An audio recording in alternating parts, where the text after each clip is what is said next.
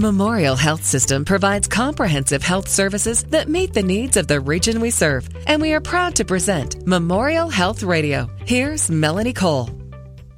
Radiation treatment plays an important role in many cancer patients. And while a diagnosis of cancer can be frightening for anyone, Memorial Health System's Strecker Cancer Center in Marietta is the Mid Ohio Valley's first facility to be solely dedicated to the treatment of cancer.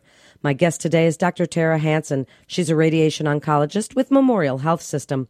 Welcome to the show, Dr. Hansen. So tell us a little bit about radiation therapy. What is it? What's involved? Well, radiation itself um, is essentially a treatment that consists of high energy um, x rays. So it's very similar to if you were to go in and get a chest x ray in terms of the type of radiation that you're receiving. Um, it's just, it is a lot higher energy. So during the course of radiation, when you're actually receiving the treatment, patients can't actually see anything, feel anything, or really hear anything um, during the treatment itself. So there are many different types of radiation therapy for cancer patients. Let's speak about some of those that you're doing at Memorial Health System. Tell us about them. So, in general, it's broken down into two main types um, either external radiation, which we often refer to as external beam radiation therapy, um, or internal radiation, which is often referred to um, as brachytherapy. Um, most of what we are doing is the external radiation. Um, within that, there are different techniques that can be used um, to treat patients depending on the uh, situation, including what's referred to as IMRT or intensity modulated radiation therapy, which is a very conformal type of radiation that allows us really to target the tumor um, in areas that we want to treat while avoiding the normal tissues in the areas that we don't want to treat. Um, another technique that um, is quite popular is referred to as stereotactic body radiation therapy, or SBRT. This is similar to IMRT in that it's a very targeted, focused treatment. But in this case, we're generally using much higher doses, um, and therefore we can treat in uh, fewer treatments. So let's talk about SBRT for just a minute. People like the sound of fewer treatments, but then the higher dose worries some people. Explain just a little bit about the safety of SBRT. So there are many quality assurance things that we do to ensure um, the safety of SBRT. The first is really starts with the um, immobilization. So when I see a patient and we discuss radiation, once a patient decides that they do want to have radiation, then we uh, will proceed with what's called a CT simulation or a treatment planning scan. Uh, this is basically like a CT scan that they may have received elsewhere, um, but they will actually be positioned in the um, position that they will be in for treatment each day, and we have special devices that can actually help us mobilize the patient so that they're not moving during treatment, and also to make sure that the setup is reproducible. Generally, this is done for all treatments, but with SBRT, there's usually some additional things that we can do to ensure um, the immobility and the reproducibility of treatment. Um, after the treatment planning scan, we then go on to the radiation treatment planning process, which is all done computerized. Um, and we have a whole team here of dosimetrists and also physicists uh, that ultimately check the plans to make sure that what we're seeing in the computer system is what is actually being delivered by the machines themselves.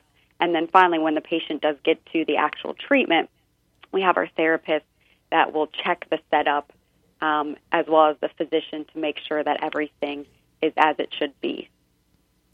And Dr. Hansen, people think about radiation therapy as something that they go to on a daily or weekly basis. But what about intraoperative radiation therapy? Is this something that's done at the same time that they're having whatever surgery that they might need for their cancer? Correct. So that's exactly the idea of the intraoperative radiation therapy is that instead of doing daily treatment for, um, you know, five days a week for several weeks, that um, by doing it at the time of surgery and giving direct exposure to the to the tissue at risk, that we can actually usually deliver it in a single treatment and therefore avoid the patient having to come back um, for several weeks of treatment. What are side effects like for radiation patients? Do they feel fatigue? People hear about chemotherapy, but radiation's quite different. Right. So, radiation side effects um, in general are going to be related to the area that we're treating. So, whereas the chemotherapy generally goes throughout the whole body, um, the side effects that we would expect for a patient receiving radiation are really localized to where that area in the body that they are actually receiving treatment. Um, in general, overall, most patients do feel fatigue.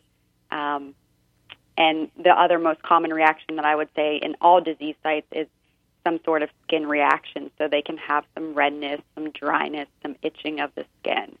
Um, other than that, it really varies by the uh, site where you are receiving radiation. And so we try to go through in detail um, those sort of side effects and what patients can expect throughout the duration of their treatment and also after once the treatment finishes.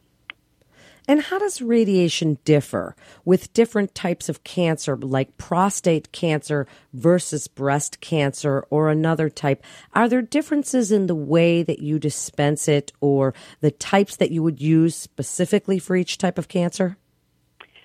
Um, it's kind of a complex question. Um, in general, you know, the radiation that you're receiving um, is actually the same. Um, the delivery can be different, mostly in terms of either the technique um, or where we place the beams. Um, but a lot of it, in terms of duration of treatment, really depends on the sensitivity of the tissues that we're treating or the cancer that we're treating to radiation. So, prostate cancer in general tends to be more radiation resistant. And so, because of that, it's a much longer treatment course than, say, breast cancer, which is a little bit more sensitive, and so we can treat it um, with lower doses, which turns into um, less treatment overall. Dr. Hansen, what's going on that's really new and exciting in the field of radiation therapy?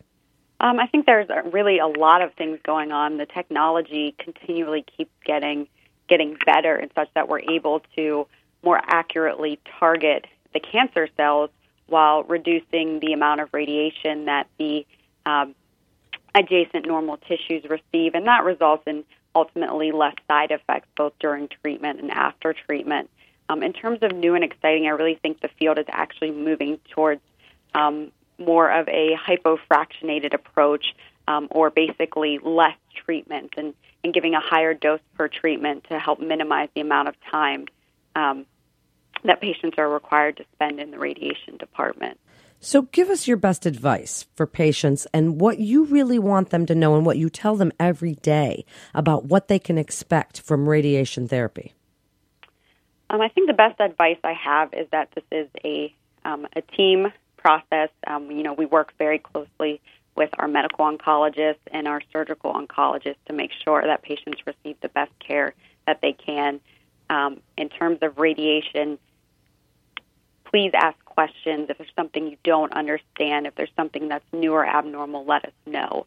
Um, we are here for you, and we will work with you during the treatment to make sure that it goes as best as possible and to ensure that you're able to receive the treatment that we recommend. Thank you so much for being with us today, Dr. Hansen. It's such important information for people to hear. You're listening to Memorial Health Radio, and for more information, you can go to mhsystem.org. That's mhsystem.org. This is Melanie Cole. Thanks so much for listening.